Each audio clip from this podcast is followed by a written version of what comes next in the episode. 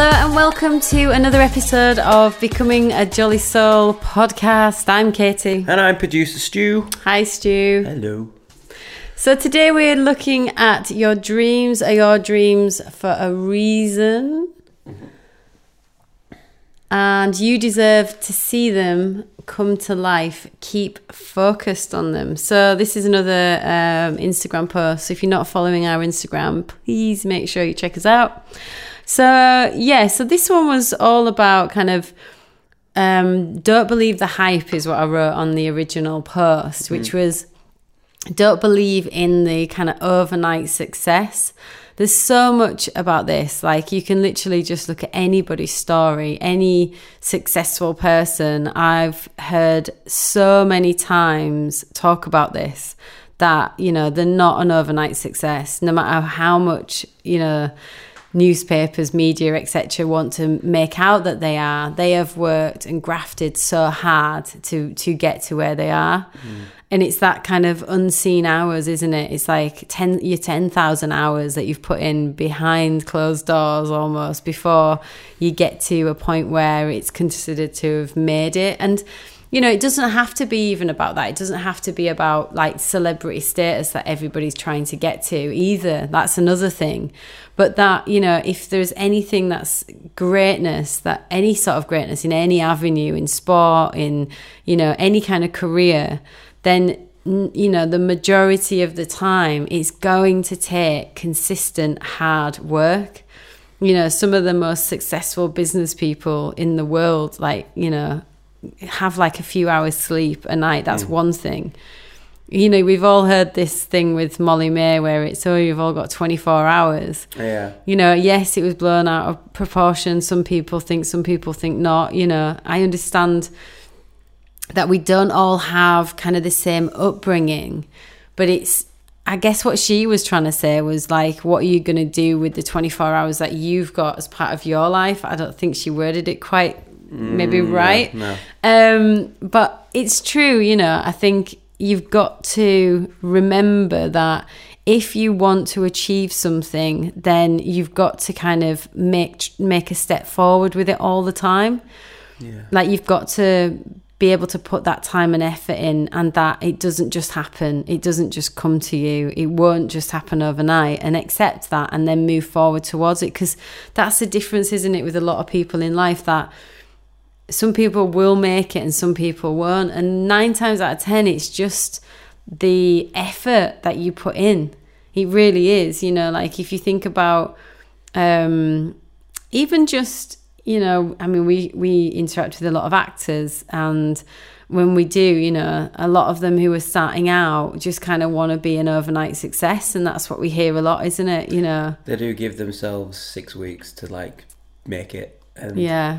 Usual response is, you know, you need to work a little bit harder than 6 weeks, you know. And I think, like, even when you do make it, you know, like, even if it's acting, for example, it doesn't mean that you're guaranteed that next role either. And there's, you know, you're not even just guaranteed a role. You still got to audition at most levels, you know. And I don't think people expect that. I don't know what, you know, everybody thinks about. I know, like, with the industry like that, like, I'm not sure what... But I know one thing, that it's definitely not given, and also I think on these long journeys that people take, it's like not to give up hope that things will work out, whatever it is, whatever the challenge is, whether it's a dream, if it's you know, a career that you want, if it's a certain, even a house, for example, whatever the things are that are a great thing to achieve. That will take time. These things can happen, but not to lose kind of hope or faith that these things are going to happen either. Yeah. Another point that people kind of tend to stop, they get disheartened, you know, and it's easy to, you know, I've been disheartened. I've had lack of belief for certain things, and then suddenly realize that actually all I've got is my own belief and my own ability to work hard and keep moving towards things. And the majority of the time these things have come together, or I'm still working on them, you know what I mean? So but yeah, I think that's one thing. I think also you've got to remember that you're, like, going back to the quote, that your own dream is your dream for a reason. And it means that, you know, just because, you know, it's about, like, you've got that in your soul. That's your thing. Yeah. Whatever it is, whatever the thing is that you're wanting to move towards, or the things that you want, you know, most of the time it is your dream, and that's okay, you know, because people think, oh, well, everybody wants to, I don't know, like a kid said to me last week, oh, everybody wants to be a footballer. And it's like, well, a lot of people might want to be a footballer, but not everyone. I don't want to be a footballer. I mean, I'm one person out of everyone that you can say, I don't want to be that, which, do you know what I'm saying? So yeah. I think your dreams are yours for a reason. I think when it comes to your dreams and your sort of purpose, or the things that you want in your life, they are your kind of little blessing. And I think you've got to just make sure to know that they are. You've just got to check that they make you happy. Yeah, I think that's one of the most important things, is that when you are doing something you love, you are happy doing what you love. And another thing that might help you show your progression when you think, you know, these dreams are not going to happen, is to count how many times you've failed at that particular dream, because it doesn't mean that it's not working. It just shows you that you are progressing, because, you know, without failure there isn't success. Yeah. You know, to get to those places, we all fail. So I think, you know, we failed in certain areas, but we've carried on and we've got past those points of failure to another point. And then, yeah, you know, you'll get to a goal and you'll get there, but it takes lots of failure to get to those points. And those failure makes you stronger as well. It makes you a lot better person, and also helps you, like, takes yourselves on another angle towards your dream as well. So there's lots of routes to get to your goal. You've just got to find them. And it's like, what will you do with failure? Don't you think that, like, most people who succeed in their goals, dreams, aspirations, in careers, are the people who deal with failure in a different way maybe than the majority of people? Like, if you fail, you've got to learn to, like you say, grow, learn from it, and then move forward. You've got to kind of, like, get yourself back up. It's like, fall down 7 times, get up 8. Well, it's like, do you know what I mean? A newborn or a child learning to walk. Yeah. It's a simple, I love that example. It is, isn't it? You don't just stop and give up. They carry on until you've succeeded. You know, yeah, like, we should all embrace failure. Mm. Failure is a wonderful form of success. You should always embrace it. Yes, we don't want it, we don't want to hear it, we don't want to see it or feel the failure, but the pain that it provides, but we should embrace it because it will make you better. And I think, like, if you are finding failure difficult, maybe look for stories that have failure in. There was a story that you showed me the other day, I don't know if you remember, and it was about a guy he went for an interview for, I think it was Facebook, and he didn't get it, and he kind of put a post out saying, oh, you know, I didn't get this job, it was close to where I live, and such a shame. And then he went for a job at Twitter, and again it was like, you know, a really good opportunity, and for whatever reason he didn't get that job. And then in the background he carried on, like, doing the things that he loved, and he was developing an app and what have you. And then eventually Facebook bought that app off him for something like $5 billion, and it was WhatsApp.